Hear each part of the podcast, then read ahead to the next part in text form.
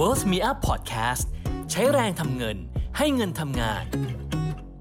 สวัสดีค่ะ พบกับรายการ Q&A ที่นี่ถามจริงตอบตรงนะคะ กับนฤมลบุญสนอง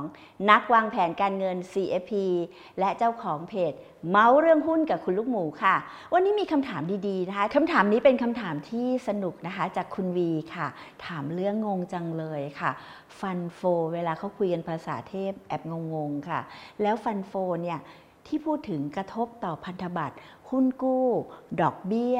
น้ำมัน ทอง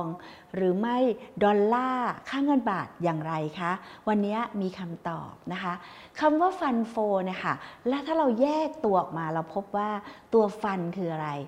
FUND Fund นะคะแปลว่ากองทุนหรือทุน หรือเงินทุนทั้งหลายค่ะนะคะ Flow คือการเคลื่อนนะคะ การเคลื่อนที่ ฉะนั้นธรรมชาติเนี่ยของการเคลื่อนที่ของฟันโฟค่ะ ก็จะเคลื่อนที่จากผลตอบแทนที่สูงนะคะ เมื่อที่ใดที่ได้ผลตอบแทนสูงก็จะถูก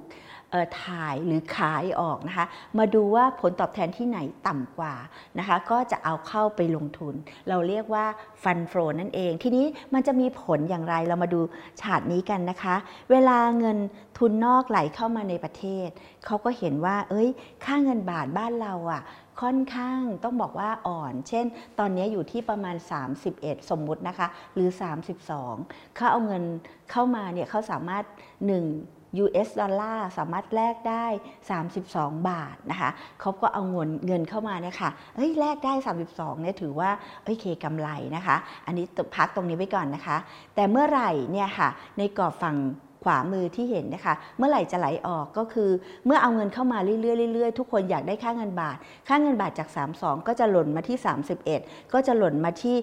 30 หล่นมาที่ 29เขาเรียกว่าแข็ง และเป็นจังหวะนี้ค่ะ นักลงทุนก็เห็นว่าอ้าวตอนแรกเข้ามาเนี่ยแลกได้ 32 ตอนนี้จะแลกกลับนะคะ ใช้เงินแค่ 29 บาท ก็ ไปแลกได้ 1 เหรียญ ฉะนั้นเขาก็เงินกลับออกไป อันนี้ก็เงินไหลออกนะคะ ก็อาจจะทำให้ค่าเงินบาทเนี่ยอ่อนค่า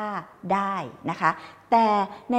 ในในมุมนี้เราจะให้เห็นในตลาดลงทุนในหุ้นนะคะ เช่นกันเมื่อเขาเอาเงินเข้ามาแล้ว เขาก็หาโอกาสว่าราคาหุ้นในตลาดหุ้นไทยเนี่ยเราถูกหรือเปล่า ถ้ายังถูกอยู่นะคะเขาก็ไปซื้อเส้นสมมุติตอนแรกเข้ามาเนี่ยราคาบาทอยู่ที่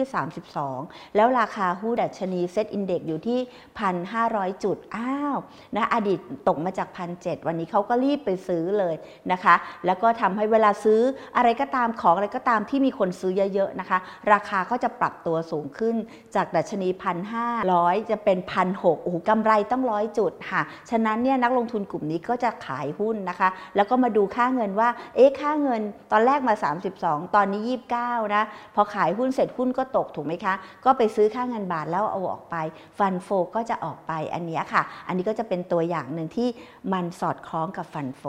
ทีนี้มาเรื่องดอกเบี้ยนิดนึงค่ะ มีคำถามว่า เอ๊ะถ้าเป็นดอกเบี้ย แล้วแล้วมันจะผกผันกับราคาพันธบัตรอย่างไรนะคะ ก็คิดง่ายๆค่ะ ถ้าสมมุติราคาพันธบัตรเนี่ยตอนนี้ให้ผลตอบแทนอยู่ประมาณ 5%แล้วบอกว่าแนวโน้มดอกเบี้ยจะขึ้น แนวโน้มดอกเบี้ยจะขึ้นจากนี้ไปนะคะ เพราะว่าต่ำมามากเลย คนก็คิดว่าอ้าวถ้าดอกเบี้ยขึ้น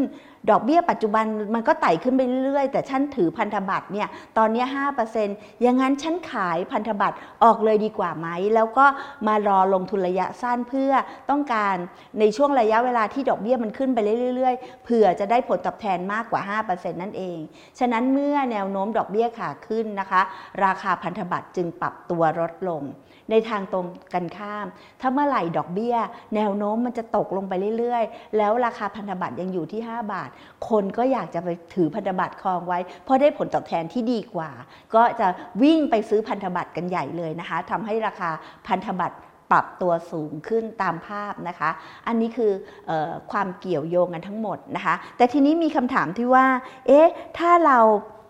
จะพูดถึงในเรื่องของออดอกเบี้ย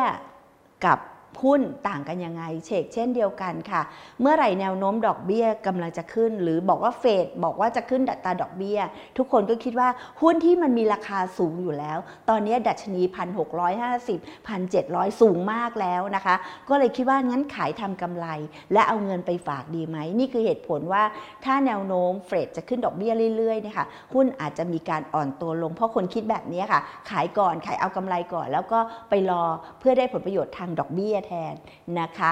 ทีนี้มาพูดถึงน้ำมันกับทอง อันนี้ก็อาจจะไม่ได้เกี่ยวข้องอะไรเท่าไหร่ แต่พวก ทองเนี่ยมักจะขึ้นเมื่อเกิดวิกฤต เช่น สถาบันการเงินล้ม หรือวิกฤตโรคระบาด หรืออะไรก็ตามที่คนคิดว่าไปลงในสินทรัพย์ที่มีความเสี่ยงมันเสี่ยง ไปอยู่ในทองปลอดภัยกว่า ฉะนั้นราคาทองคนก็แห่ไปซื้อก็ทำให้ปรับตัวสูงขึ้นนะคะ แล้วราคาน้ำมันล่ะมันเกี่ยวกับอะไร มันก็เกี่ยวกับว่าถ้าเกิดสงครามหรือทะเลาะกันระหว่างผู้ผลิตอเมริกานะคะหรือซาอุดิอาระเบียทะเลาะกันทำให้น้ำมันมีปัญหาในการผลิตน้ำมันขาดตลาดแน่นอนค่ะ เมื่อของมันขาดตลาด คนต้องการเท่าเดิม มันก็วิ่งไปซื้อน้ำมัน ราคาน้ำมันก็ปรับตัวขึ้นแต่ในทางตรงข้าม ถ้าน้ำมันมีล้นตลาดเลยเนาะโอ้โหทุกคนผลิตน้ำมันกันออกมาหมดเลยแต่เศรษฐกิจไม่ดีไม่มีคนใช้ ราคาน้ำมันก็อ่อนตัวลง ฉะนั้นราคาน้ำมันก็จะปรับขึ้นลงตามความต้องการของ คนนะคะกับ demand supply ที่ออกมาน้อยนั่นเองนะคะฉะนั้นเนี่ยการไหลเวียนของเงินลงทุนทั้งหมดเนี่ยที่เล่ามาถึงนะมันคือธรรมชาติ เหมือนถ้าอะไรที่ผลตอบแทนสูงนะคะ ย่อมจะถูกทำกำไรค่ะ ก็ถูกขายนะคะ แล้วก็มองหาในผลตอบแทนที่ต่ำเหมือนกับน้ำย่อมไหลจากที่สูงลงสู่ ที่ต่ำเสมอ กลายเป็นพอเมื่อเมื่ออยู่ที่ต่ำแล้วคนแย่งกันซื้อก็จะกลายเป็นน้ำพุ พุ่งสู่อากาศอีกครั้ง แล้วก็กลับมาตก อันนี้คือวัฏจักรของธรรมชาติจริง ๆ ค่ะ อันนี้คือฟันโฟค่ะ